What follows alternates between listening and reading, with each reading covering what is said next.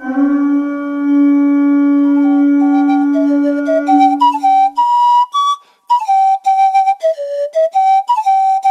there, folks. Welcome back to the Folkcraft Revival Podcast. Got a treat for you this week.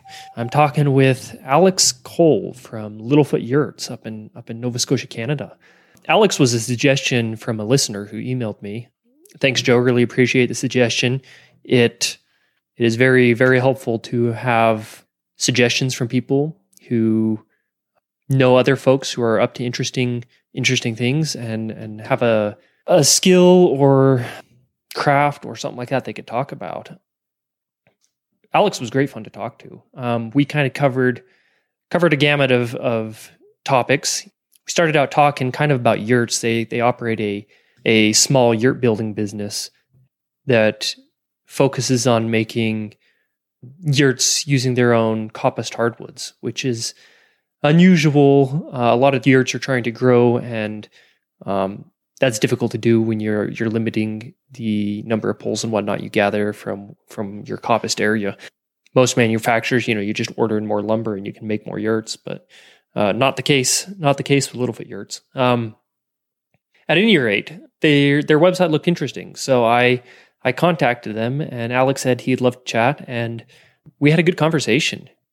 We we started talking kind of about natural building techniques and traditional shelters and some of his experiences building those. And that's that's kind of what our conversation revolves around. But we also discuss some other aspects of green woodworking and coppicing and lime and uh, liming and things like that, which I honestly don't know anything about, but it was, or didn't know anything about, but it was, it was quite fascinating. And uh, definitely made me think I need to learn a little more about lime and liming and the whole history of that and how it's used. But at any rate, great conversation. Uh, I really enjoyed it. Hope you guys do as well. Uh, hope you guys learned something from it and uh, can apply it to a, to some future projects that you have going on. As usual, links to everything can be found over at folkcraftrevival.com forward slash 18. Alex was also kind enough to share a video they put together that talks about uh, their yurts and kind of shows um, a little bit of the process and shows one being put up and uh, discusses their company and whatnot. Um, I'm going to go ahead and put that in the show notes as well. It's I think it was like a minute and a half long or something like that. So uh, kind of a fun video to to see, uh, get a visual example of, of what we're talking about here. Highly encourage you to check it out. In addition, Diane uh, Tobias from the rug braiding episode that we did, which was episode, uh, was that 16? I think that was episode 16. I'll go ahead and, and include that in the show notes as well when I find a link to it. But um, Diane Tobias emailed me and let me know that her and her co-authors from the book they had written uh, are doing a benefit fundraiser for the food banks. So they're they're looking for people to braid a a nine inch circle. They're all going to mail them in.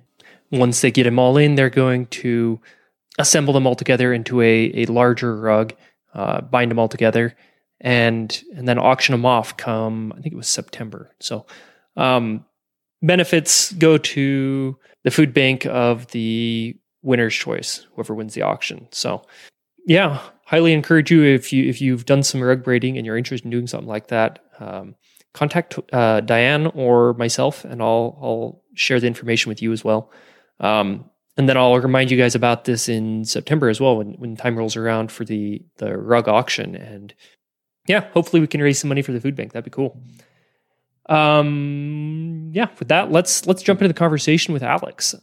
So I, I started out by asking Alex how he became interested and involved in some of these uh, natural building techniques and, and traditional shelters? Well, I feel for me it probably started around 2001. Um, I I was uh, a chef working in the catering industry, um, just pretty much in a city um, in Brighton, and I went off to a, a festival called the Big Green Gathering, And it was there that I met Barbara Jones, who is a uh, a straw bale building guru in England. And it was quite early on for her business, and she was doing um, hands on projects at, uh, at the festival. So I joined in her workshop, and there we built a little straw bale corner of a house and started um, pinning the bales together. And it was just incredibly exciting that we could use these natural materials and also empowering to build your own homes something different about England to Canada is most people live in homes that were already built maybe hundreds of years before they were even alive. Yeah. Um, so the concept of being able to build your own shelter or being able to make it for yourself um, was a little bit further down the line. So this idea of being able to build with straw or clay or lime or rocks was not only um, like a primeval instinct to, that we could do this, but it was really empowering um, to have that um, opportunity to give it a go. So there, I met these other youth people that were doing the green, um, the uh, straw bale workshop, and they turned around to me and said, "Hey, we're building a straw bale house." And they were referring to the Roundhouse project. Okay. Um, which is a contemporary straw bale walled roundhouse built in um, St Hilary in Wales. Um, actually, in a place called St Fagans. The little hamlets all have little names there. Um, so this is a thatched roof, round wood structure um, with a straw bale infill, and it was on the site of an ancient uh, roundhouse that may have been way more than a thousand years old. Um, and we were digging up some of the clay from that site to reconstitute it with lime, horsehair, cow dung, and tallow uh, to make to make a daub like the wattle and daub sub daub to put on the uh, roundhouse. So I, I left the uh, rat race of uh, my job in Brighton and moved to Wales and just started helping on this project. That's a big At that change. time, yeah, it was a really big change. I think as a as a youth, I was looking for something that was empowering, something different, something that was more than my career, but also more than a hobby.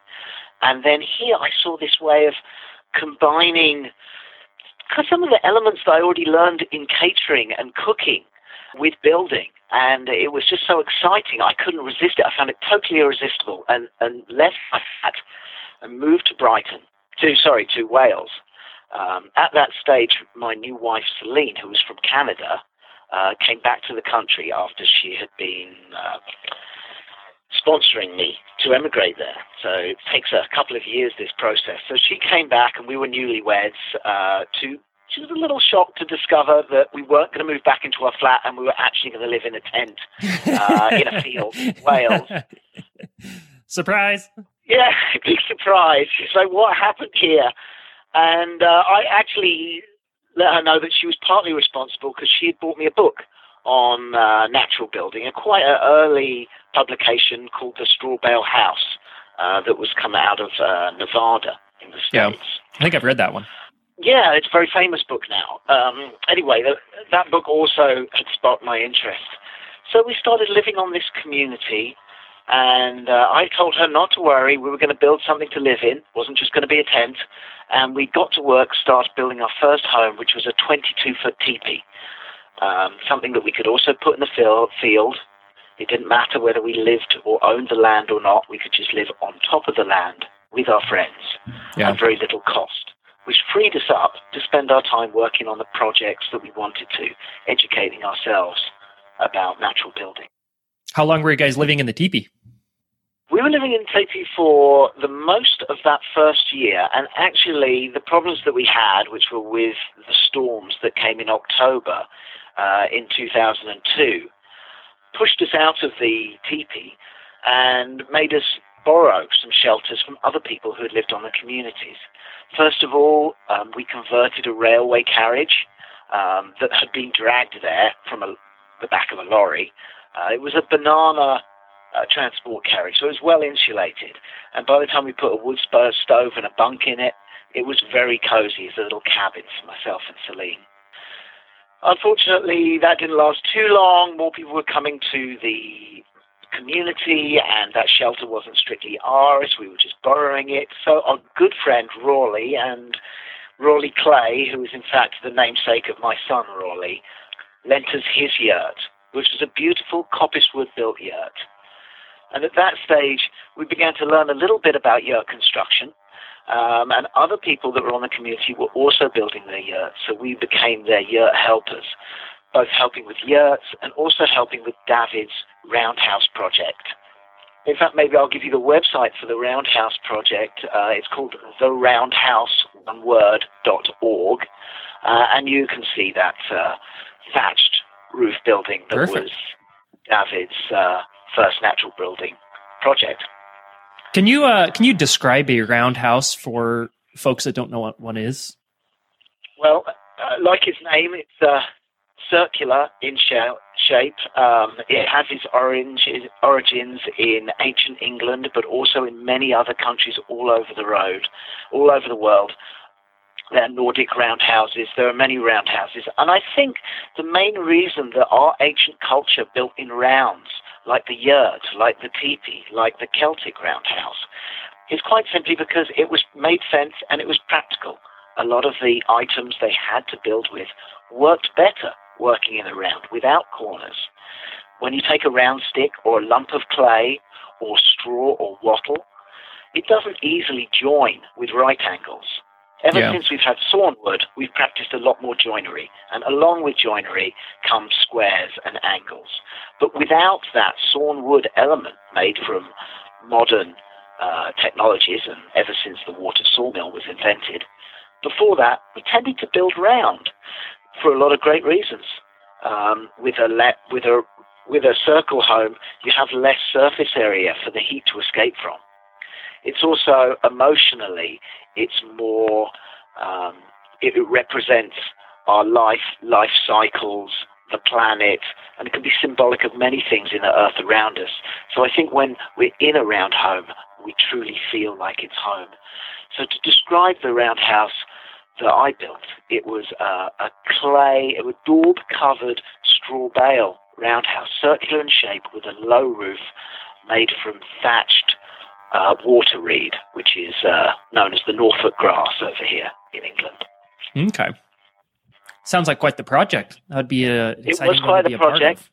And I was only a small part of it indeed. It was David's project, and I came on to help for a year or so, but it was an ongoing project, and then that became his calling card uh, and his, uh, his CV, his curriculum vitae, as it were, that got him a job at the Museum of Welsh Life, where he built roundhouses for experiential education on medieval history at the Welsh Museum of Life, which is free for all to go to if you're in Wales. An amazing place. I'll have to look that up if I ever make it over there. Yeah, it's it, it's really great. So working on that roundhouse and also working in coppice and construction was giving me so much information to, to find out about. Uh, not only with yurt construction, uh, we were building the Kyrgyz hardwood style, but we were also learning about coppice woods. Because in England's medieval history, the peasants didn't saw up wood, they collected the regrowth of hardwood trees, which is in fact the definition of a coppice where hardwood trees are cut down to the stump, really close to the ground, and they regrow. In Canadian terminology, we tend to call those suckers, suckering shoots. Yeah. But those suckers were harvested and grown on a cycle, so you could come back to that same stump on any cycle from one year. For example, um, basket willow is grown on a yearly rotation, cut every year, and then used for basket making. Yurt poles were kind of on a cycle of about 10 to 14 years, depending on how wide and how chunky you want your yurt poles. And of course, firewood was also coppiced on a cycle of about 25 years, so it was thicker and bigger. But the huge advantages of coppicing, which I'd like to outline now, if I could, Yeah, please. that the, the tree stays alive. So when you cut the tree down to the stump in winter, a lot of the sugars and the regrowth properties are held in stasis because of the cold season. And when the spring comes around, they are redirecting those energies into new growth from the stump. So the tree not dying means that the bacteria levels stay the same. The uh, uh, there's less erosion in the ground because that root system still stays healthy and rooted. And then, of course, the regrowth is is very fast because there's a massive root ball that used to belong to the original tree to throw all that energy into purely regrowth. So the regrowth will grow five times faster than an, an individual new seedling. Interesting. So this wasn't technology, this was Mother Nature. And mankind merely harvested following Mother Nature's lead.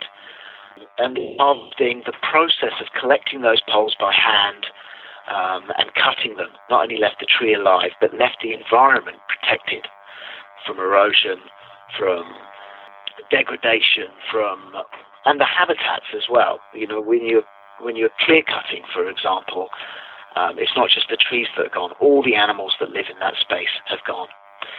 Now, because coppicing has been practiced for 2,000 years, there's a lot of evidence to show that when you coppice by hand, you're cutting small area, usually from a third acre up to a maximum of two or three acres. Now, in this case, the wildlife moves to the outside area, and your new small cut, coppice cut, becomes a forest garden for that wildlife. And many of the studies show, in fact, possibly all the studies show that the life cycles and numbers of creatures and species that live in that area actually increase when there's a coppice, which is the opposite to what happens when you clear cut, which is also cutting all the trees, but causing massive devastation to the habitats. Coppicing by hand and foot does not create or cause any devastation to the habitats, leaving many of the, the animals well fed and with a home. I have a degree in wildlife biology, and that really does make a lot of sense um, from a biological standpoint because a lot of the animals they make use of kind of the edges between terrains. So, I mean, when you're when you're clear cutting, most of the time with machinery, you're taking out a vast swath of forest. When you're only doing a couple acres or something like that, when you're talking uh, hand coppicing, yeah, that makes total sense because then you would kind of create more of an edge between habitat types and let some of the uh, early successional species move into that area while you still have your later successional ones around it. So that makes a lot of sense from a from an animal habitat point of view. Yeah, absolutely. And in fact, when we do the coppicing, we try and consider the habitats as well. So we might leave uh, standing deadwood, some poplar trees, something for the swallows to nest in. Um, also, our coppice that we do uh, here for yurt making is extremely small, even small by coppicing levels. We only harvest a quarter acre a year. So that's a space, okay. you know, a hundred foot by uh, a uh, hundred foot, let's say, or a hundred foot by a hundred and fifty foot, maybe. How many uh, how many yurts does something like that make? Uh, well, in the beginning, we were harvesting from overstood coppice. So um, we came to an area that had already been cut for firewood maybe 30 years ago, uh, was growing up with predominantly red maple, which was the species we were interested in. And by cutting the overstood coppice, we had a lot of firewood-sized wood that we didn't weren't really interested in. So it became part of the exchange with the landowner to cut the firewood for him, and the six smaller skinny poles we would collect for our yurt making. Okay. Now we have been doing this for 11 years now, and in fact, it was last year.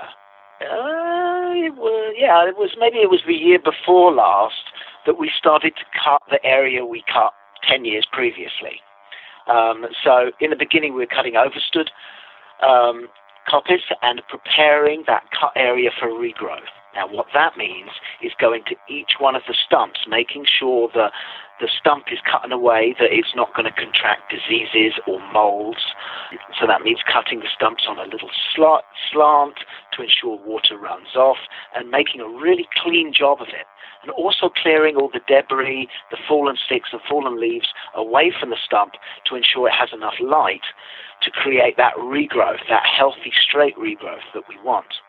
Now, 11 years down the line, we're harvesting the, from the areas that we cut before. And this time, we're taking everything from that stump for our yurt making.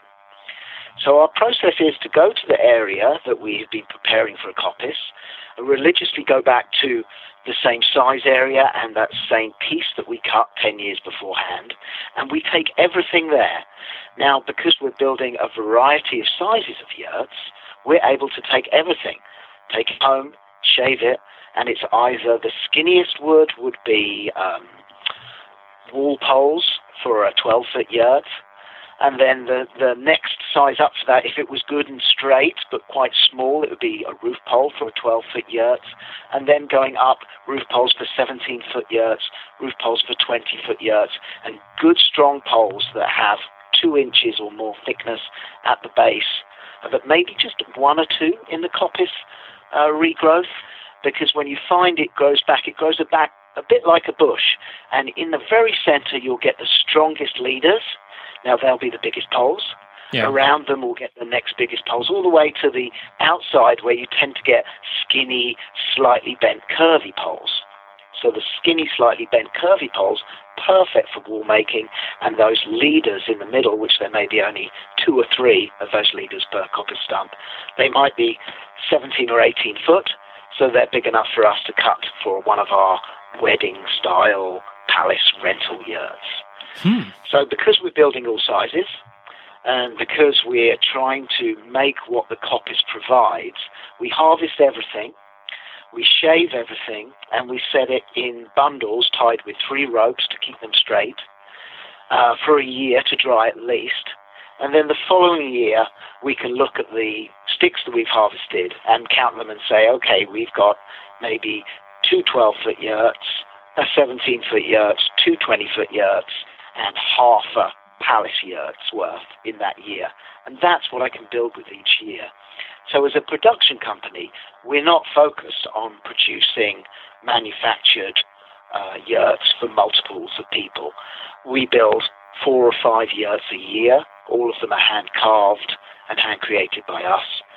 Which is very unique. I don't know of any other yurt company that actually coppices their own wood and hand makes things. Uh, most other yurt companies, you just buy lumber and use sawn wood. Yes, which means when they have more orders, they can produce more product. Now, when yeah. we have more orders, we quite simply say no, because what we were trying to get out of this project was to create a grow your own yurt using the traditional techniques from England. Now, these green woodwork, steam bending, splitting or riving, techniques, as well as the coppicing, are more than 2,500 years old in our country, but are actually common to the whole planet uh, when you go back that far, because it just made sense to harvest round wood and use simple hand tools.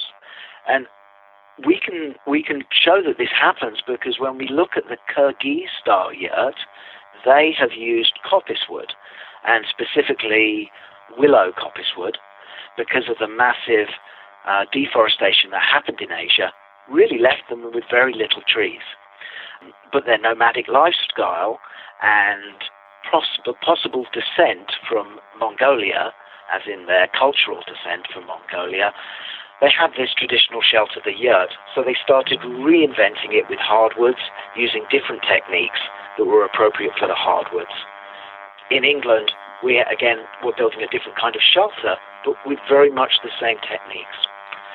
In 2000, and, oh, I can't remember what year it was, but we went to Kyrgyzstan and we learned to use their green woodworking brakes, which is a clamp to hold round wood.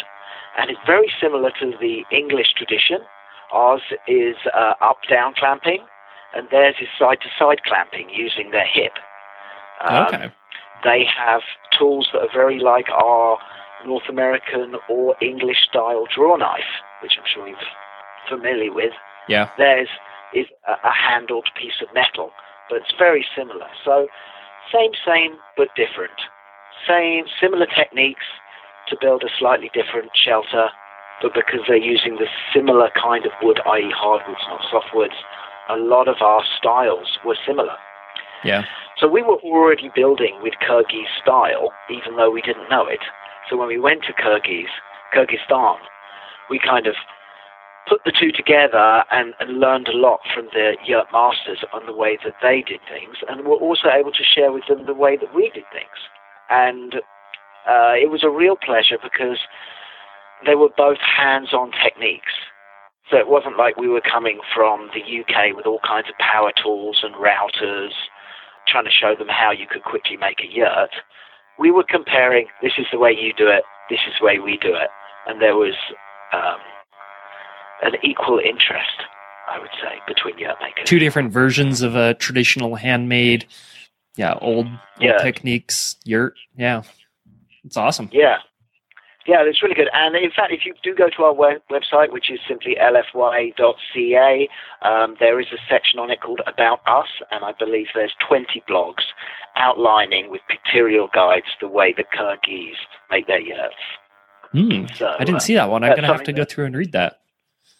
Yeah, it's a way that we wanted to offer what we learned to everybody else through the website.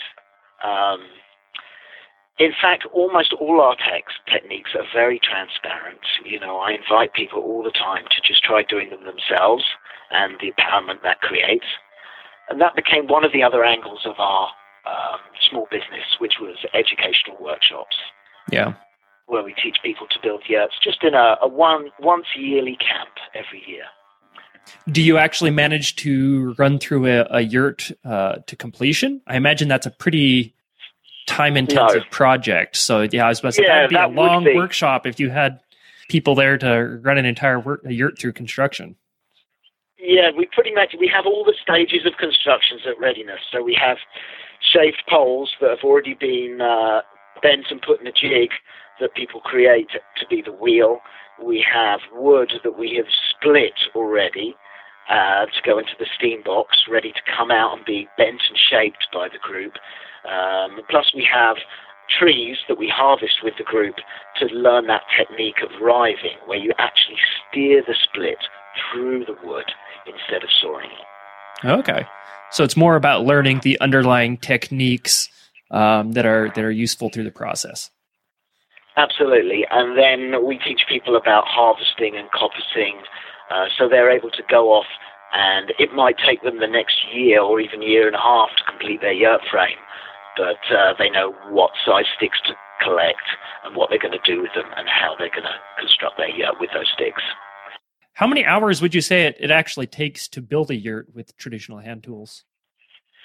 Um, I would tell people that uh, for most of them it will take three months uh, part time. Um, I think they probably you probably could build it if you had the materials dry and ready in a month um, if you're working full time. Uh, But our processes are quite time, quite uh, labor intensive. Yeah. Um, but that's part of the joy of it. You know, we're not trying to manufacture yurts, you know, to make the most income. We're trying to fulfill our mission statement, which was to grow a coppice woodland to make a forever yurt forest. Which are two very different goals, and yeah, that that definitely makes a difference. Yeah. In fact, we, we often have felt from the beginning that uh, it was because we weren't trying to make, our, our emphasis wasn't trying to, to make a business that made as much money or grew. Our emphasis was to create yurts in this way. We found that there was just enough people who wanted a handcrafted yurt to keep us busy. And then also, we were putting a lot of our focus on providing not only the yurt, but creating the whole space for people's parties and events. And being caterers before, I was working in the kitchen and Celine was working front of house. We were working with clients that we already knew from our previous careers.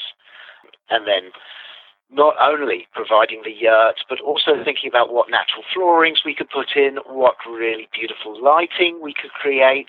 And maybe we're not just renting one yurt, but we're renting a village of yurts so people can have accommodation for their their guests, plus a big dining and party and dancing space.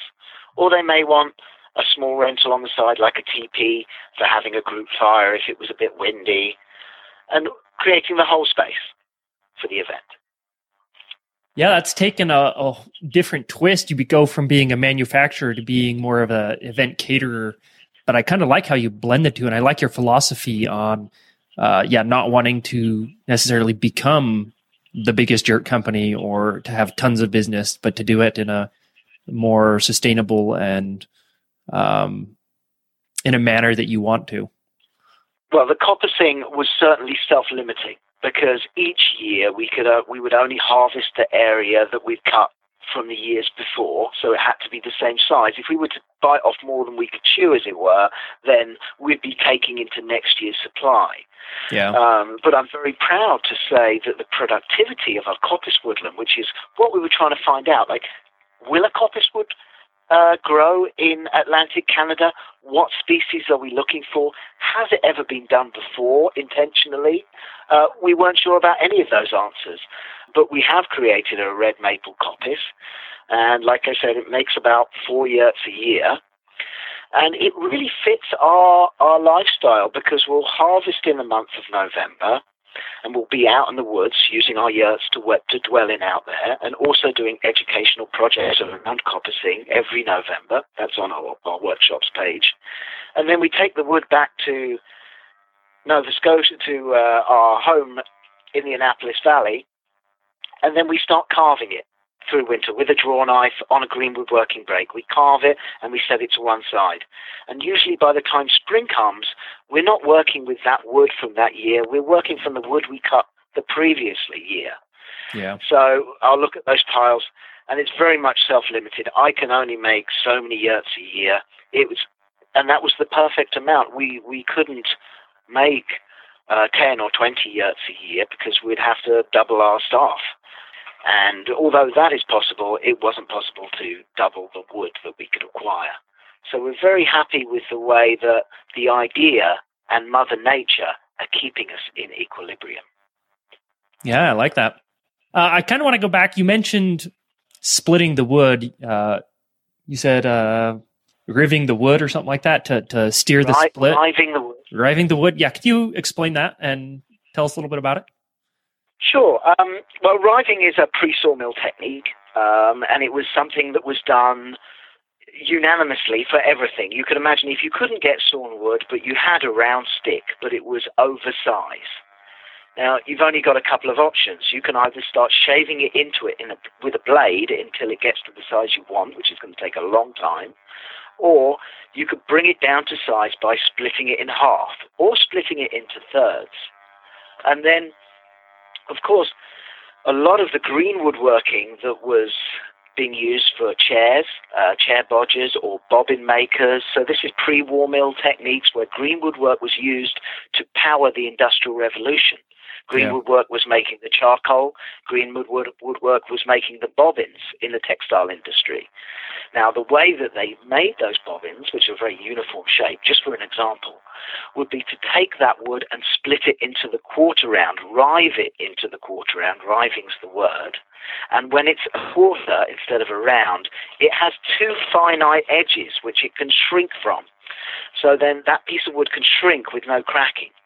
Whereas if you have a, a circle of wood, uh, when it shrinks in the way that it shrinks the most, which is tangentially, i.e., round in a circle, of course, its circumference is a set distance. So when it shrinks tangentially, it must crack or check because yeah. that's just physics. There's only so much circumference for it to shrink from, therefore, a crack must happen.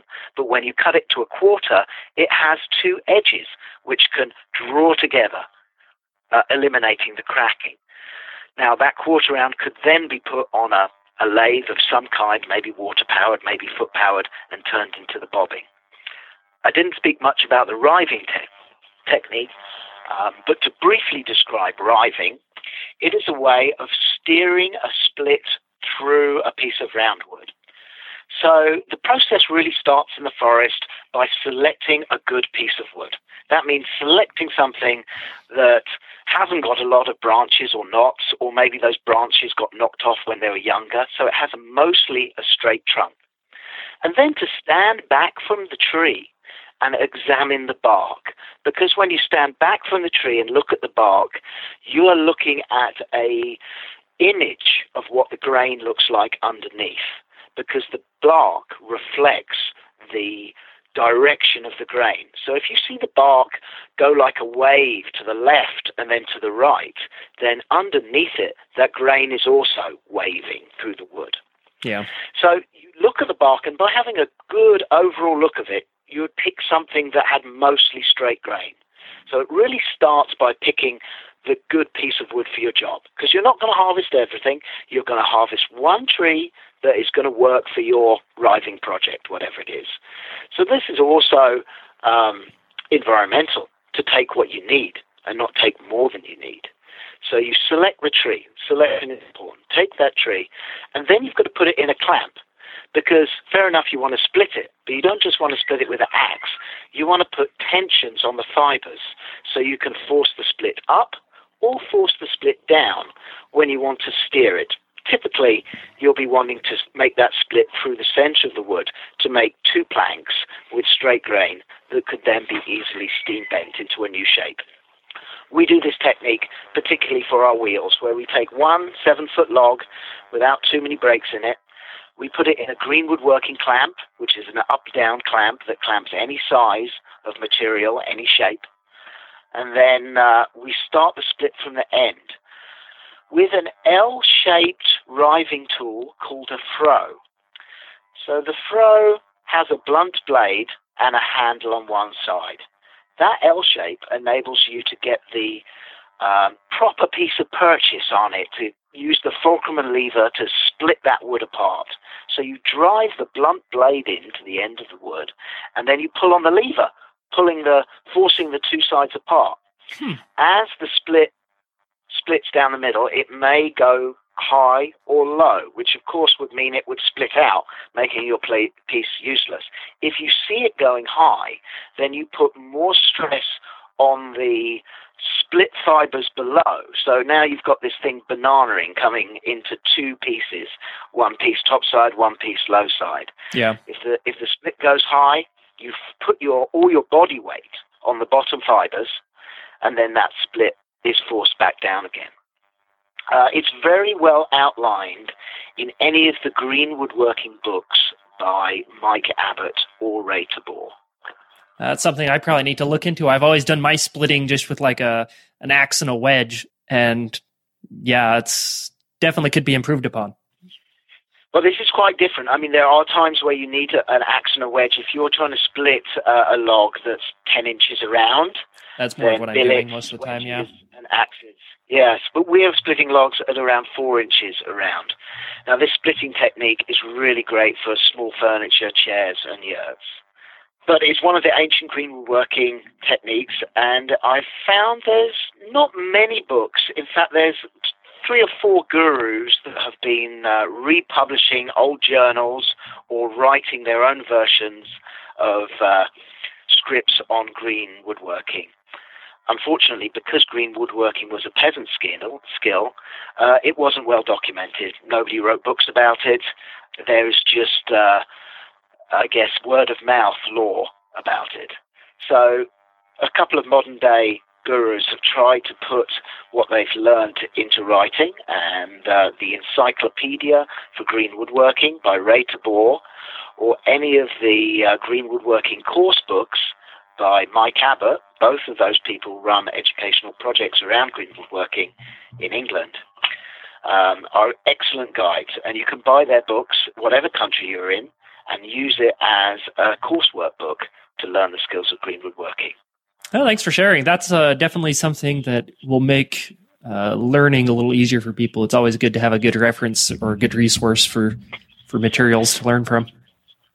Absolutely. At this stage, I think it's really important to uh, mention another person apart from Mike Abbott and Ray Tabor, and that is Ben Law. Ben Law wrote a book about um, green woodworking in coppice forests called The Woodland Way. It doesn't focus so much on the techniques of green woodworking, but more the overview of the holistic idea of coppicing and collecting your wood and working a woodlot. More the why instead of the how? Yeah, the why and also the growing and the harvesting section rather the component rather than the building component. Okay, yeah, those are, that'd be a good resource. I'll uh, be sure to link all those up in the, the show notes when we're when we uh, publish this. Uh, so you were just talking about using a, a, traditional froe to to rive your wood. Are there any other um, traditional techniques? Yeah. What are what are your what does your general tool set look like when you're building a yurt? Oh, very simple and very cheap. Uh, first of all, the draw knife. Uh, uh, and a saw, a small saw to cut the wood. Um, now, with small coppice, you can use a circular saw, battery powered in the woods. Uh, you can use a bow saw, a hand saw, a pruning saw, or a small chainsaw, depending on how much quantity you're cutting. Um, so, of course, the saw for cutting is important.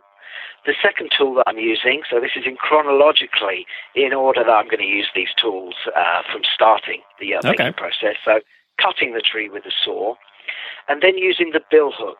The bill hook, again, is an ancient tool from Europe. Um, and many, many different types of uh, bill hook. The Italians make one that's lightweight and used for olive trees. The English one was a bit more heavy and tend to be used with bigger hardwoods because of the kind of construction they were doing was something a little bit more than gardening. Yeah. So it's an English bill hook that I use. Now that's like a, a machete, with about three times the weight and twice the thickness in the blade. And as the name suggests, the blade curves round to make a hook. Now, this bill hook enables you to do a number of things. It's the everything tool. You could use it for shaving your wood. You could also using it for riving. I tend to use it when I first cut the wood. I'll run the bill hook down the wood, holding it high at the base, the thick end of the wood, and then running the bill hook down, liberating and cutting off all the branches and little sticks really close to the. So in the end, I've got a nice slender pole that can be bundled and removed from the woods. Okay. So that bill hook is spending most of my time hooked to my belt or, or in my hand as I trim up the wood and tidy it ready for extraction. So that's the saw and the bill hook. Once I get the, the wood home, then we'll put it in clamps that we make ourselves. Um, a good place to learn these clamps is through um, Mike Abbott. Uh, he has a, a, woodland crafts book where he depicts many medieval clamps. So you've got to build the tool to use the tool. So you have to build the clamp to hold the wood, and then you can use your two-handled draw knife to shave off the bark. Shaving off the bark with cuts of the draw knife and doing it in a way that there's no cambium, there's no sapwood, there's no bark, and each edge of the cut overlaps with the next cut. These cuts are so smooth that although it seems to take a long time in the draw knifing stage, it saves a lot of time because there's very little sanding to do afterwards. Yeah. Um, so the draw knife would would be the next tool. And then uh, the froe is used for splitting any of the wood down to size. Um, for instance, if you're building with ash, you may decide to take a thicker pole and get four poles, four yurt sticks out of every wooden pole that you collect from the forest by splitting each one into four. We typically use the froe for splitting our wheels, which are made from one ash log, split, then steamed around in a corner. Hmm. So after the splitting process comes steaming, steaming of the wheels and steaming of the wall poles. The reason we steam the wall poles is because they may be wobbly and also we want them to go around in a circle. So we put a slight curve in every pole, even if it has a wobble in the other direction. And then we can orientate that one uniform curve that all the poles have because they've all gone in the steam box and they've all come out and gone in the jig we can orientate that one uniform dimension to create a shape that we want. So we orientate those in a certain direction to create a trellis that bends around in a circle. Nice. So I guess unmentioned tool that you will have to make yourself if you wanted to build in this way is a steam box. I quite simply use a stock pot on a turkey boiler with a canvas flange around the lid to keep it steam tight but not so tight that it would explode. The lid would pop off before explosion would happen if there was a blockage. So a certain amount of safety has to be looked after when looking making a steam box. Um, and then I create a box that is a box within a box with two inch insulation in between. Because I find you haven't just got to steam the wood for an hour and an inch, you've got to steam it good and hot. If you're half steaming it from a kettle, you might find that it tries to bend right in the middle but it doesn't bend evenly through the wood. Yeah. So to create a box that has even steam heat that's good and hot all the way through the length of the box uh, was part of the design process that made a steam box that really worked well. That's been my issue making. I haven't steamed all that much, but I made some snowshoes a couple of years ago. I uh, kind of cobbled together a, a steaming tube for it, but yeah. I didn't spend enough time on that part, and that uh, I probably should have spent a little more time putting together a better steam tube. It would have saved me time in the long run. Yes, yeah. I mean, you may find it if you know when you do uh, things for the first time, you learn a lot. And it's only when you start repeating the process that you start to hone down your system. So no shame with things not being perfect last time. um, and, and, undoubtedly, you'd find that if you covered it with insulation or rock wool, um, or put several entrances for your steam tubes to come in, you could create a steam box that was hotter and better than the one you had before. Um, next in line for the uh, tools and processes we're going to use uh, would be uh, a forge and a red poker, because we have a poker with that's made of different sizes of keystock metal that we heat up into a, a forge until it's glowing red, and then we burn every mortise in the wheel. So once you take that red hot poker, unlike a drill or a chisel, it's going to make a hole that is exactly the same every single time. So this is incredibly labour saving, and uh, it may take a full day for us to complete a wheel with the holes, but a lot of that time is taken measuring out the spaces. It might need 40, 40 mortises burnt. And then, of course, you've got two angles. You've got the radial angle because the poles go out like sun rays from, from the sun. Uh, but also, there is the elevation of the roof angle. So you've got two angles to follow for those roof wheel mortises, which could be quite tricky with a, a chisel. Having said that, many people, including all the Mongol yurts, are built with chisels and carved out. It's this technique I learned it in England, but later on I was to discover that it was a Kyrgyz technique as well. Um, it's very quick and a lot less wobbly. Um, a big drill that's like a plumber's drill that's going to cut a hole for you or a mortising machine, there's a lot of vibration, a lot of turning. But with a hot poker, you can just line it up with your eyeball and stand with your legs apart so you're straight up and good and even, and then just use your human element to know which way up is to create the same mortise every time turning the wheel. Um, and that's also depicted on the website. So the hot poker is uh, is one of our tools.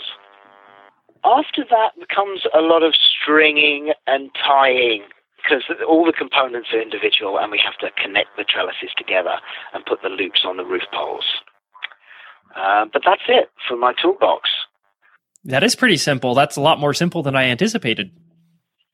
Yeah, absolutely. Uh, and it makes it very cost efficient as well. And there's a lot of joy to be found in learning how to make the clamps, building your own forge, just for the end process to get that poker hot. Um, so in the toolbox, that was just a draw knife, a bill hook, a froe, pencil, that kind of thing. We hope a lot of that is depicted on our website. Um, we want to share the way that we do. I know through our workshops, many people are building little, Littlefoot yurt style yurts in Canada with coppice wood, and it's really become a fantastic project for them because they haven't needed a lot of money. They didn't have to go to the hardware store. They just had to take a really beautiful walk in the woods to collect their materials. Yeah, I would love to come out and take a workshop at some point. I think that would be a, a great technique, great experience, great thing to learn. So, uh, yeah, really great, particularly in November. Um, I can recommend for anybody listening that was thinking about workshop, come in November. That's when the process starts. That's when the sap levels are low or dormant in the wood, so it's the good time for cutting. And it, the whole process starts in the woods with cutting the regrowth for your yurt poles. And at that stage, we also do some other green woodworking techniques. Recently, we've been working on making charcoal retorts. So this is a way, a green woodworking technique to make cooking fuel that has recently become very popular for um, soil amendment for yeah. organic gardeners. Um, That's where I've seen it. Biochar. Yeah. yeah, people call it biochar.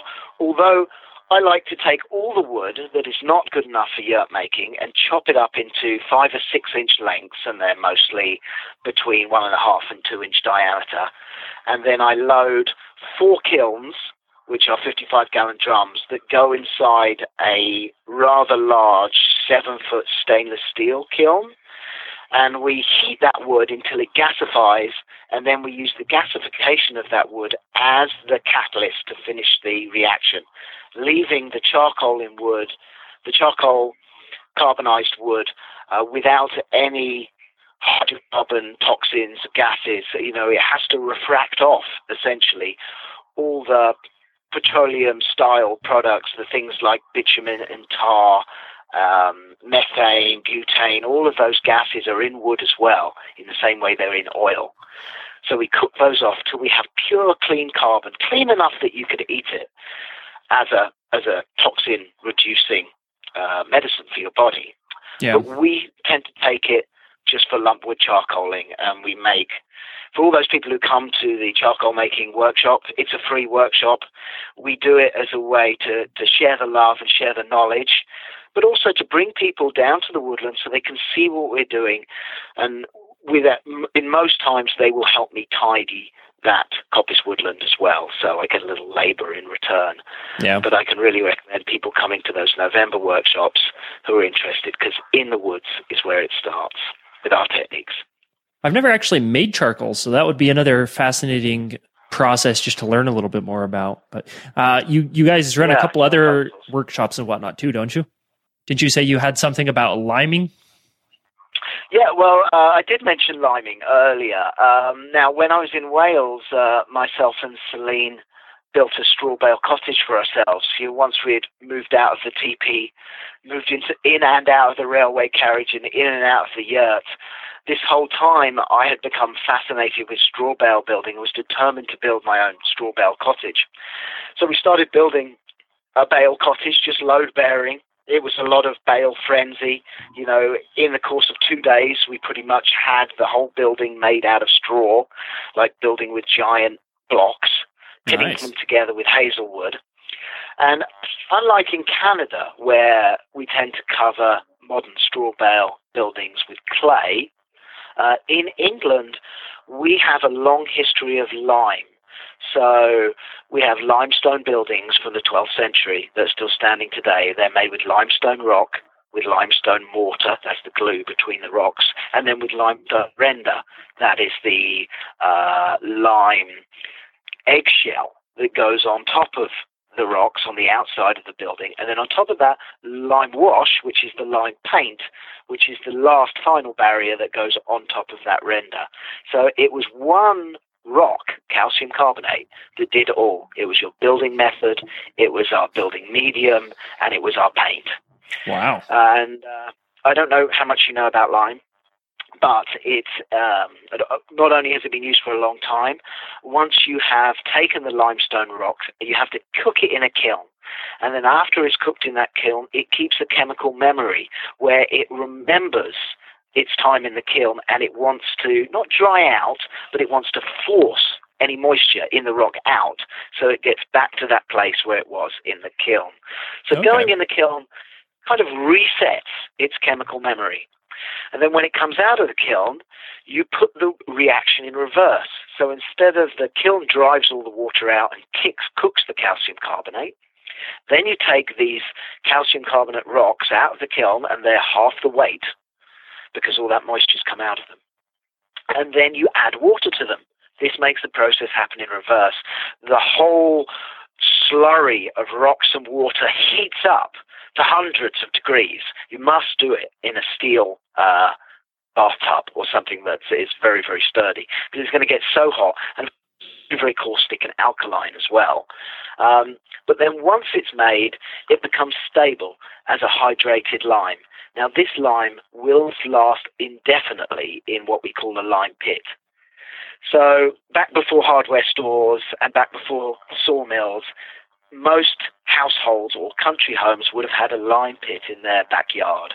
So this is a place where they collected their lime from the lime makers that would have been every 10 kilometres down the coast, uh, all over England and Wales. You collect your lime and then you put it in your lime pit and you cover it with water. So it has a layer of water on the top. Now there it can be held indefinitely. And so when you hmm. need to work and repair 12th century building, you simply walk to the end of the garden instead of going to the hardware store, scoop up some lime, mix it with sand or mix it into paint or mix it into render, and, and, and repair your house. So the lime pit was, it's like the hardware store for medieval buildings. I love learning about some of these old, yeah, traditional techniques and methods and whatnot. We have a number of lime kilns that I've seen around yep. here, but they're not used anymore. They're no one does yeah. lime around here anymore. So I've seen old, like rundown lime kilns that were used 100, 150 years ago, but I honestly have no idea how they're used anymore or of anyone that uses yeah. lime. Well, I mean, lime was an important part of building for literally hundreds, if not thousands of years. Um, we had lime pits all over England. I have been searching for lime pits in Nova Scotia. When I first came here, I thought I was going to work with more straw bale and then, then work more on my lime kiln making for yeah. making a strong outer shell for those straw bale houses. But unfortunately, we discovered that there's too much metal, too much magnesium in the lime around here. It makes it soft. Soft, hmm. but ideal components for making gypsum. So the soft lime can be used for gypsum, uh, as in uh, uh, drywall making, and there are drywall. Well, there's lime lime quarries here, and then the, the lime is sent south, where it's made into drywall sheets that are then probably sold back to Canada. um, so this metal element, this uh, magnesium, makes it too soft for it to be an effective uh, lime mortar or lime render. So unfortunately, I gave up my ideas of working with lime and, and looked to Kim Thompson, uh, who was the major reason that I moved to Nova Scotia. When we first moved here, we'd heard about Kim from England and her work with straw bale, and out of all peoples in, in North America, she stood out as somebody who was working solely with education and development of her ideas around clay and straw bale. So when we came here, uh, we wanted to go and study with her, and indeed we moved uh, to live with Kim uh, in the second year in Nova Scotia, and there we discovered that clay works very differently from lime, but is more appropriate for our climate, which was wet, and of course the lime had too much uh, metal in it here. Yeah. Now, compared to lime, clay you have to treat in a different way, but it was uh, it has turned out to be a very effective and appropriate covering for straw bale houses, as long as the eaves, the clay is also protected. So it's a protection for the wall but you must also protect your protection with good eaves, if that makes sense. E- eaves being overhang from the roof. My wife and I have talked about building a straw bale house several times. So at some point when we find property and settle down, I think that's probably what we'll end up doing. But I've still got to learn a lot about it before I, I jump into building our own house. Yeah, and, and the thing is, a lot of people find out the mistakes for the first time that they do it, but that's the only house they're going to build. Yeah. So I absolutely recommend contacting Kim Thompson, and she has been pulling uh, the hundred or so natural builders in Nova Scotia together in in the past decade twice over for natural building symposiums, so that the best practices can get shared with new builders. Hmm, I'll have to look up those symposiums too, and and link up to them so people can find them. Uh, absolutely. Well, I think Kim's probably well known. I half expected to see her on your website actually when it comes to clay and straw. I'm sure and I'll have to talk finish. with her at some point. Yes. Absolutely. Oh, yes. Yeah, so I wanted to mention, you mentioned that there was a lime burning kilns there, but they're not used and not a lot of information around. I've got one um, reference book that I used. Um, it's it's pretty old. I'm not sure if it's out of uh, production as far as a book, but it's called Small Scale Lime Burning by Michael Wingate. Okay. And in that, it talks about the history of lime kilns, the different lime kilns that have been made by peasants in Africa, you know, equally statured people in England, and uh, all over Europe, as well as modern high energy lime building, which is where most of our lime comes from today. Yeah. Uh, I might mention that one of the big differences between old fashioned lime made in a handmade kiln cooked with wood versus lime that you store is the energy that it's made with. Now, lime that you buy in the store is made with an enormous amount of energy. It goes off so quickly that you could set the concrete on a lighthouse underwater with lime. Wow. And, and that is practical for many processes, but unfortunately, like concrete, made with high energy, it gives it embodied stress, which means over time, when the organic components, your rocks, your wood, your frame, moves with the force of gravity, making it just move a little bit, that concrete, that lime, acts quite easily because it's got too much stress. Now, old fashioned cooked lime has very low energy and it goes off very slowly. In fact, the lime the Roman Romans made in Rome has still not finished going off. Typically, wow. homemade limestone will go off. Yeah, it will go off over a period of 200 years. Now, that is the, the untalked about element that has made these thousand year old buildings, these farmhouses, still stand in England. Because as the uh, building has slumped and moved over the decades and centuries, the lime gets a little excited. Its molecules and particles start vibrating, and then it'll resettle after the movement and continue going off. So it actually kind of stays pliable and a little alive, as it were, throughout the whole process and doesn't really completely harden up at all. That's fascinating. I never knew that. Uh, yeah, that's something I'm going to have to learn more about, but I never knew that it, it took that long to harden up. Yeah, well, the crucial element there is the fact that when you do it with uh, fossil fuels and manufacturing techniques, it's hard and fast and has a lot of stress. Yeah. When you do it slow and at home, the lack of stress in the material itself actually is an attribute. Mm, cool. Yeah, and that's why uh, modern techniques for these unknown reasons couldn't quite match the longevity we got from these medieval backyard techniques. I think there's a lot of things like that where we attempt to replicate it in a modern fashion and it just doesn't quite work the same way and it, it baffles a lot of people. Yeah. And that and that's part of the joy of rediscovering old techniques. That the simplicity actually has answers to the modern of t- modern problems of today. Yeah. Uh, can we can we circle back to your workshop for just a second? Yeah. Um, so you said you have a yurt building workshop and a charcoal building or a charcoal making workshop. Do you have do you run any other workshops? And how many people do you generally have in your workshops at a time? As it happens, we are beginning to scale back our workshops a little bit. We've been running them for 15 years, and um, we have a, a yurt building workshop that happens in April um, it didn't happen this year because of the current crisis going on. Yeah. Um, but where I can really recommend people to come is to our back-to-back workshops that happen in November. One is on the first stages of yurt making and collecting your materials to yurt making in the afternoon. It's just a day workshop to get you started. And then through the night and the next day, we work on charcoal making. And then we do frame construction in April. These are just tidbit workshops. We usually have 10 or 12 people uh, coming to each workshop. Okay. And I am sorry to say we are scaling them back and we're considering just doing the November workshops and maybe trying to create another one in November uh, just because it fits our family life a bit better. Just getting a little too busy? Yeah, a little bit too busy. So I just wanted to make that clear that November's really the time to book in for a workshop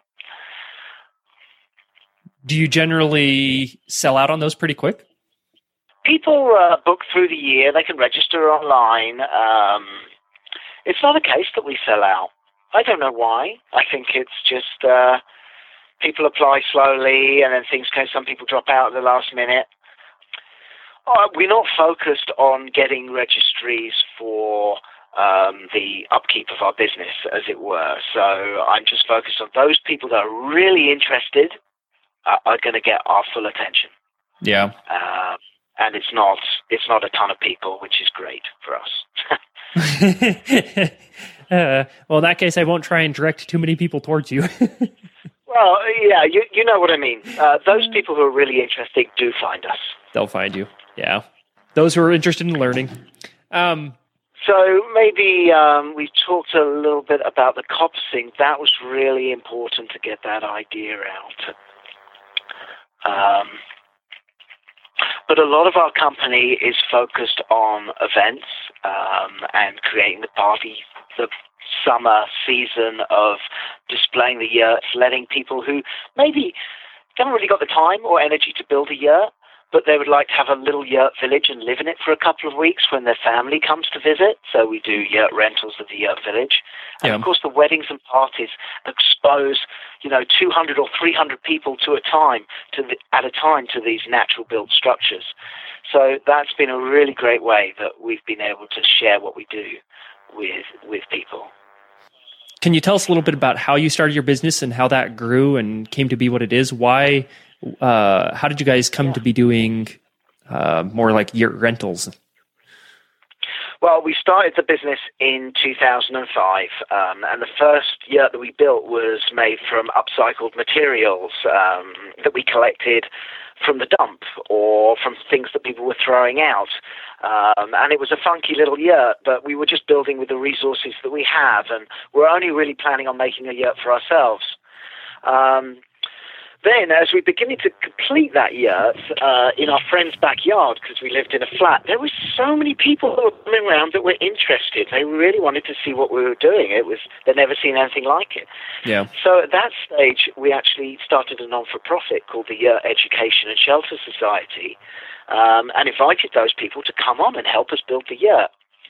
So this was great. For half a year, they helped us with the yurt, and we had a few meetings and uh, shared tea and construction techniques. Um, but as as the ma- grew on, I felt and Celine felt that we could really make this into a, something that could support us.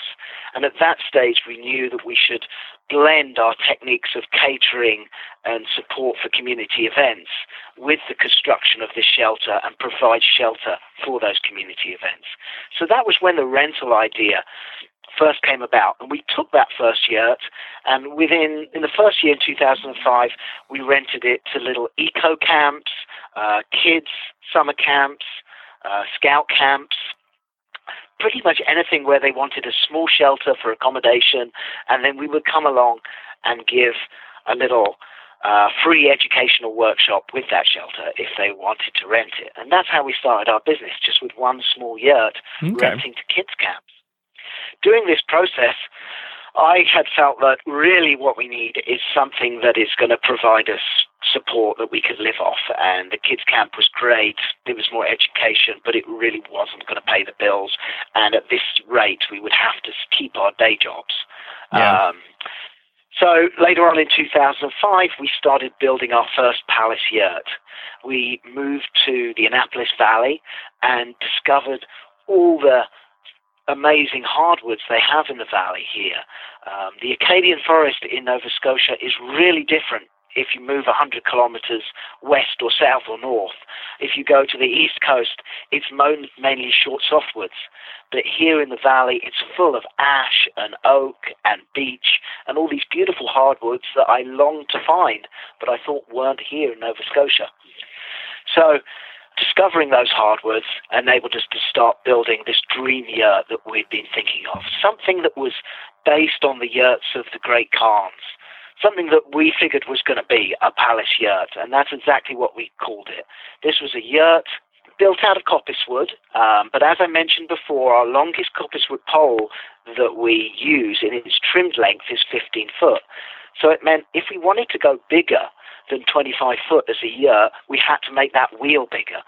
So that was the the inspiration and the design process was born out of how can we build a big yurt using English green woodworking techniques and coppicing?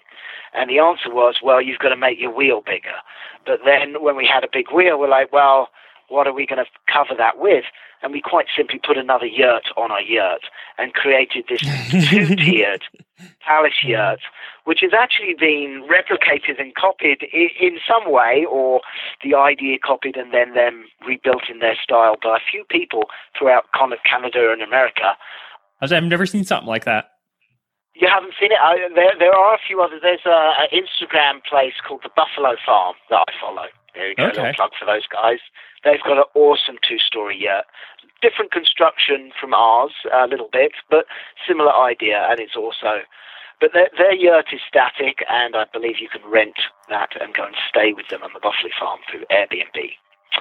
Um, so anyway, this two-story yurt, uh, not two stories that you can go into, but this cathedral ceiling yurt on a yurt, was really where the tables turned for us. We rented that out for weddings and parties, and the price point was of a commercial tent. And then re- here we realized we're working with the clients that we already know from being in the catering industry. So we know our clients, we know the needs of the caterers and the servers and the wants of the customers. So we were really positioned in this ideal position with our yeah. careers actually making us predisposed to create a catering company with our yurts, and we're catering to their shelter needs. So now, if you go to our website, you'll find that we have two palace yurts, um, a couple of uh, champagne yurts, which are a bit smaller, our lotus yurts are 30 foot, and we'll rent all of these for weddings through the summer and parties and festivals, sometimes in groups. So if there's people with over 200 people, they might have to rent two yurts. Um, and then we're also using other nomadic cultural dwellings. So I mentioned the teepee earlier. We make a Sioux style teepee from cotton canvas, and we rent those out as little extra party areas for fire pits, um, also for powwows to local Mi'kmaq groups when they want a few extra teepees on site. And then also from uh, North Africa, the Bedouin tent. Are you familiar with the Bedouin tent? I'm not. No, that one's actually new to me. Uh, okay, well, the Bedouin tent uh, has been used for thousands of years in North Africa by different groups of people. Obviously, I mean, I've nicknamed it the Bedouin, but in fact, uh, there are more people than just the Bedouin who use this style of tent. It's an undulating canvas held up with a series of poles. So, if you can imagine a, a giant pillowcase, crowd of people, and if it was pinned down on one side or two sides or three sides or even pinned down on four sides with just a small area to entrance, you get something that is very, very wind strong. So in a desert situation, they would pin down the sides to the ground from where the wind is coming from. So the storms would ride up and over their community they would connect them together. Maybe it'll be just a couple of families, or maybe it could be multiple families in multiple Bedouin tents connected together so the bad weather, storms, and the dust ride up and over their living spaces. So we felt, wow, we can build a Littlefoot yurt stretch tent. And we actually get our stretch materials from Africa, the tent material, yeah. because there is a company there that has been pioneering a donut shaped loom that gives the warp and the weft the same tension so that the hmm. fibers hmm. are stretched evenly when you put one of these stretch tent poles pushing up the uh, textile to the sky and raising it above head height. Yeah. These poles will be at different heights. So the look of it is very undulating, very random. And although it could be set up like a sun shelter with all sides open, giving maximum accessibility, it could also be set up as a windscreen or in this pillowcase technique, the whole party is sheltered under this stretch tent. So the stretch tent has very little frame. But we also use coppice wood um, as our frame poles. So one stretch tent might have 30 coppice wood poles supporting it with these little mushroom caps on the coppice wood poles. There'd be tent, essentially this random structure, uh, looking structure what I often say to my clients is uh, when you're renting a yurt, it's going to look exactly the way it does in the w- website in your backyard. The yurts go together exactly the same every single time. But the stretch tent goes together in a different way every time because it's a custom setup depending on the wind, the weather, the rain, and what the client wants out of their event. Yeah. So how big how big is this uh, tent when you're renting it? Uh, the stretch tent we have uh, stretch tents that are 35 foot by 25 foot ideal for a group of 60 to be underneath. Uh, but these stretch tents, unlike the yurts, can be connected together. So we can connect three of them together and then house 180 people. Okay. That's pretty cool. Um, so coppice wood poles, textile covered, and all ancient nomadic structures, whether you're looking at the yurt, the teepee, or the stretch tent. And, and that has been part of our focus that if we're going to provide events, we're going to look to the past to find the traditions that work for hundreds of years and then recreate those for our clients. I like that, uh, especially yeah, looking at it how they're all uh, nomadic cultures. That makes it easier. You kind of see how um, they're used to being moved around and put up and taken down and whatnot, which works for a catering business. Um, I've always yeah. kind of wondered because uh, the yurts I'm I'm used to seeing, you see other yurts and whatnot. They're permanent buildings. They're they're set up and they're just there. Are they difficult to take down and set up, or are, are there some special techniques you learned or building processes you learned to have ones that are takedownable that you can move around to different events? Well, our uh, yurt we focus on simplicity. So there really aren't any fixtures or fittings with our yurts. It's wood, and then those woods might go as a tenon into a mortise, which is a hole in the yeah. wood. So when things, you know, if you needed replacement parts, it isn't like you'd have to send off for a fitting. You know, maybe you need to take some string, which you could get from your local hardware store, and replace a string that broke. So not only are the production methods simple, the construction is simple. And I like to think our 17 foot yurt could be put up in an hour. Um, if we build a 17 foot yurt for a cottage, it takes all day. But that's because we've got to build platform or construct the platform and build the, bring the furniture in. The actual yurt frame, I would say one or two hours. And it's that speed of assembly that enables it to work for us as a catering company. So our big palace yurt takes 10 hours to build. Uh, and people know what they're paying for when we're there for that amount of time to make this once in a lifetime structure for them. Yeah. Um, but we do focus on simplicity, and compared to the modern plastic coated sawn wood uh, dome style yurts, we think our yurts go together quicker and simply because that had to be part of the design process to make a rebuildable rental yurt. Yeah, that makes sense. Time setup is definitely a big one. Yeah, I mean, I'd like to point out uh, to a few people our point of view on yurts and permanent yurts. I know there's a lot of permanent yurts around. People put up a dwelling, they use it as a cabin and a guest house. And every so often, the planning authorities in the area get shirty on the fact that the yurt was not built to code and, you know, it was put on a site and used permanently. Um, but my take on it is to not use the yurt in any permanent way it was designed as a, as a nomadic shelter. I personally think that if you want to have a yurt that lasts a long time and it's made with natural materials, taking it down and moving it means that it gets a good airing out. You know, when it's rebuilt, it's like a freshly made bed. Yeah. And my experience has shown me that in the course of a year, um, you might find bats, earwigs, wasps' nests, any number of things that might normally grow, live in the eaves of your house, will try and live in the eaves of the yurt too.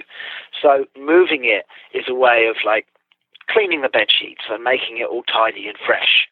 Um, and also rotating it when it goes back to the same site, if that's where you're going to put it, enables the UV to try and keep the mildew away on the northerly side.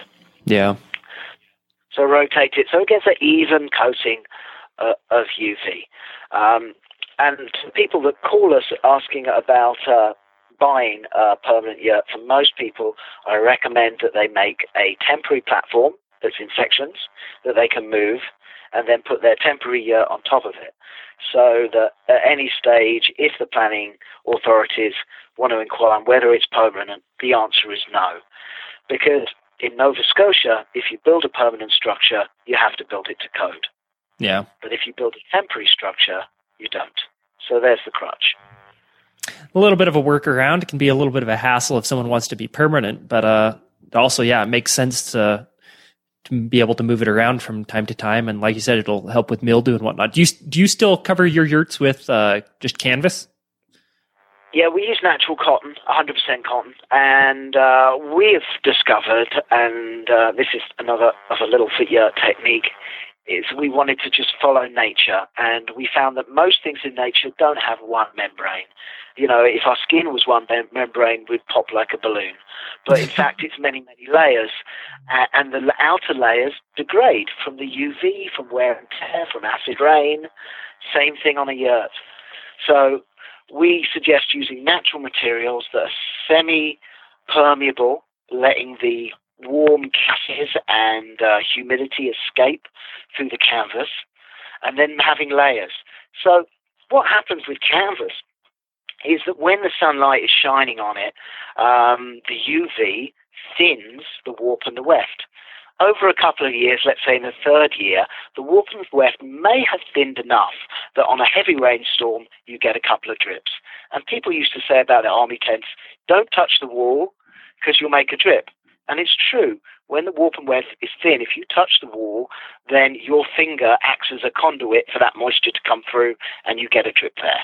Yeah. So we simply uh, fixed that problem while sticking with these um, semi these uh, permeable membranes by layering them up. So we have two roof canvases. Now, when we did that, we saw an exponential life change in our yurts one single cover. At year three, we got a few drips, and you could imagine as a wedding rental company, that was pretty embarrassing. Yeah. Um, since then, I've learned that many, many of the other rental companies have drips in their tents, and it probably wouldn't have bothered me as much. But back then, at the beginning of the country, company, we were like, we must solve this problem. So we started making double canvas covers. Then, as the years went by, we saw that with two canvas covers, instead of lasting three years or six years, they were lasting 10 years or 15 years. And that's because that outer cover, which might become thin and crispy and almost a little brittle to the touch, still works as a barrier for the UV and the acid rain, protecting not only the undercover, but also the waterproof and mildew proof finishes that are on that cotton undercover. So, outer cover a little bit, uh, what's the word, expendable. I think there's another way of saying that, where it's sacrificial. A yeah. little bit sacrificial over time. And then when you find that that, cub, that cover is either ripping because it's too thin and uh, um, brittle, then you can take your inner cover, because it's the same as your outer cover, put it on the outside, and then purchase a new inner cover to become your inner layer. Therefore, there's never a time where your yurt frame or your home inside is compromised by bad weather. Hmm. I never would have thought about that one. I guess that's something that, yeah, you don't think about until it starts happening, and then you have to figure out how to fix it. Yeah, and like many things, rather than stress about a new modern way to fix it, we're like, okay, let's look at Mother Nature. What does she do? Yeah. Um, and there's a lot of answers there. I mean, for sure, all our answers are there. You've uh you've mentioned back earlier in our conversation kind of the difference uh you you were building a Kyrgyz style versus a Mongol style yurt. What are some of the differences yeah. between the two of them? How do they vary? Yeah, well, the big difference is uh, the type of wood. In Mongolia, uh, which is also doesn't have a lot of tra- trees, they travel to the uh, the the foothills to get to areas where there's a lot of fir trees. Uh, and then in Mongolia, there's these belts of fir trees. So fir is their main building wood. Now, fir is soft, it's a little brittle, it's not terribly strong. So what they do is they just have a more dense uh, lattice work on the walls. And because the density of the lattice directly equates to the number and density of the roof poles, maybe the lattice spacing would be on seven inches and making them have a third more, if not half as 50% more again, roof poles on the yeah. roof.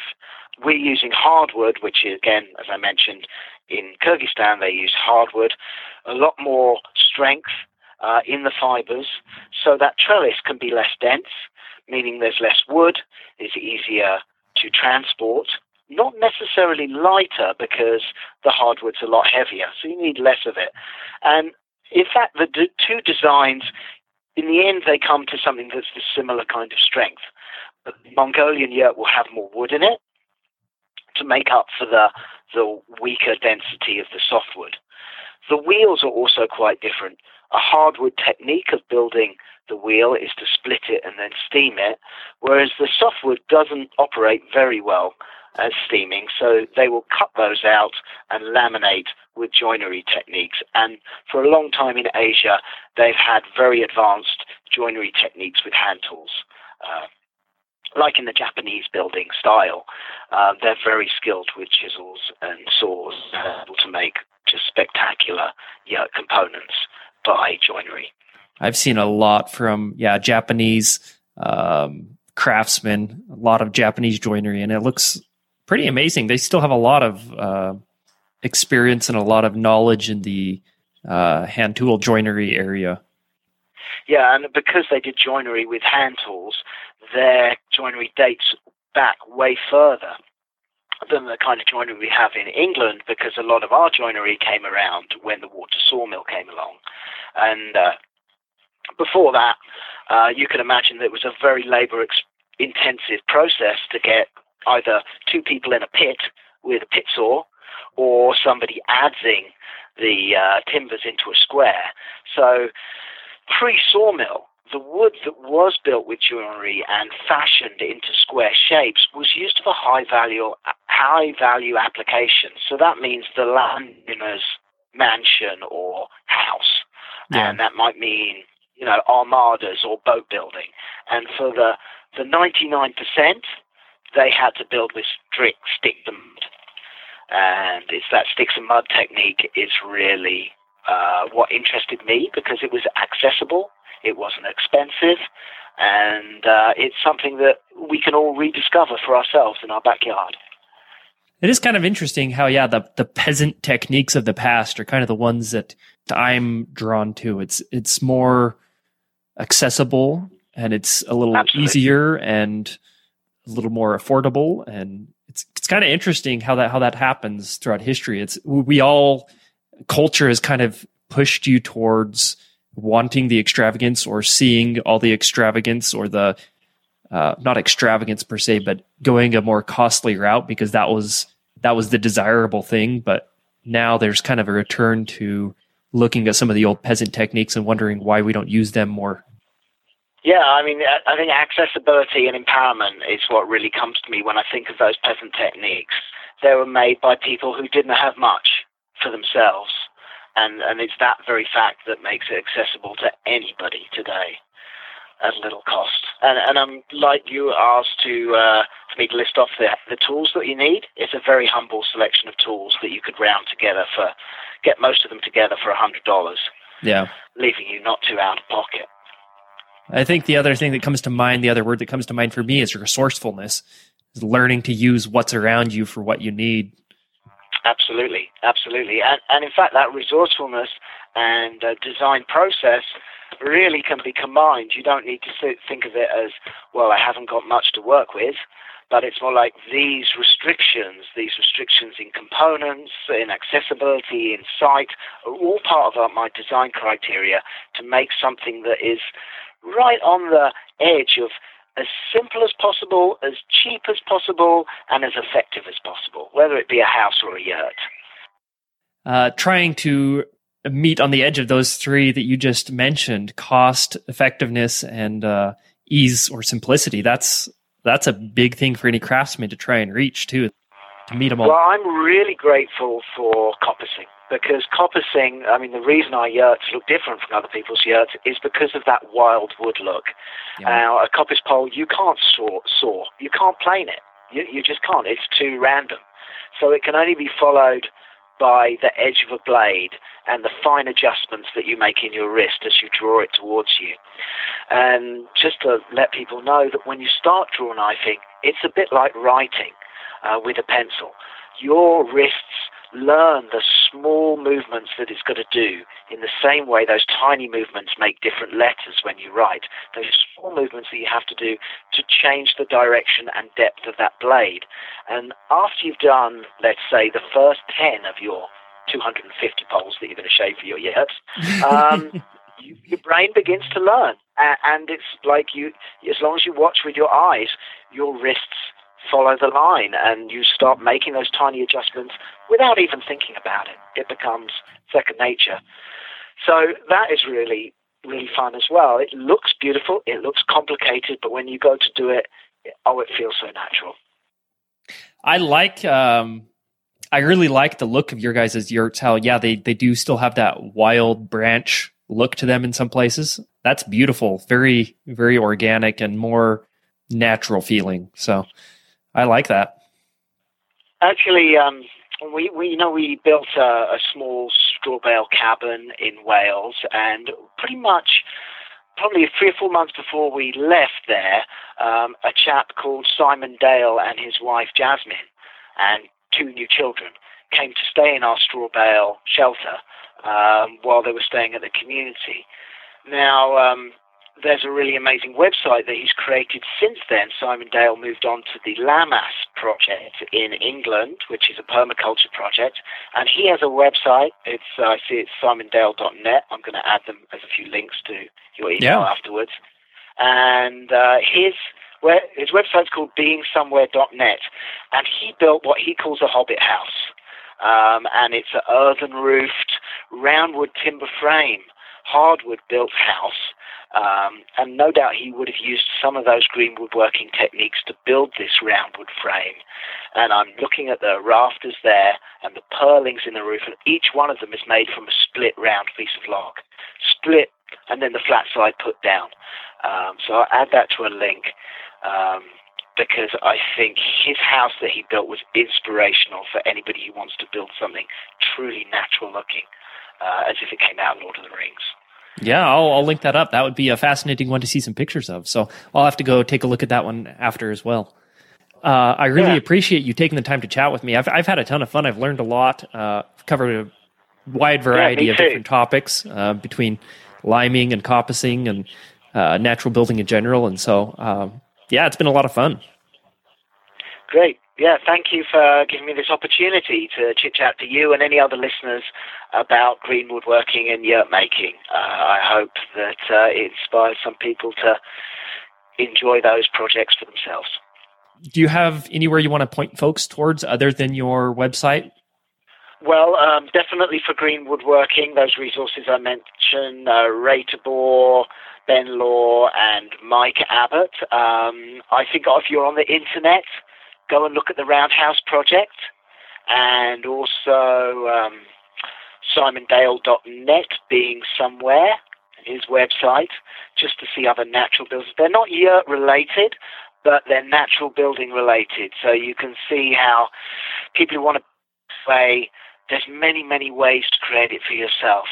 Uh, how many thousands of ways can a house be built? Um, I'm just so excited to see different ways it can be done. And many yeah, people who come to our yurt building workshops take what they learn with us and then rebuild things in a totally different way. Just to mention something from our website, um, there is the uh, Yurt Builders Hall of Fame um, that we have created, and it is it's on our website. I don't. Where's the Yurt Builders Hall of Fame on our website? Under workshops um, okay. on our website, and then you can see all the different yurts that people have built after they went to the website. And some of them they've combined items from the hardware store, things that are accessible to them, to create a really awesome different kind of yurt. So carry on reinventing a thing that's been reinvented and recreated for thousands of years in different countries with different climates. Thanks for listening to this episode of the Folkcraft Revival Podcast. As always, the show notes and links from this episode can be found over at folkcraftrevival.com forward slash whatever the episode number is. Uh, should tell you right now in your, your podcast player what episode this is. I appreciate you tuning in. If you have any guest or topic suggestions, or any other feedback for that matter, I'd love to hear from you. Shoot me an email over at daniel at folkcraftrevival.com. If you want to help the podcast grow, the best way to do that is recommend and share it with others that have like interests. Second best, go give me a rating and review over on the Apple Podcast slash iTunes platform. Um, that's the biggest podcast platform, and doing it over there will really help me rise in the the search rankings and show up to a few more people when they're looking for stuff. So, uh, in fact, while you're at it, just mash the subscribe button while you're there. Hope you enjoyed the episode. Now let's uh, get out there and make something.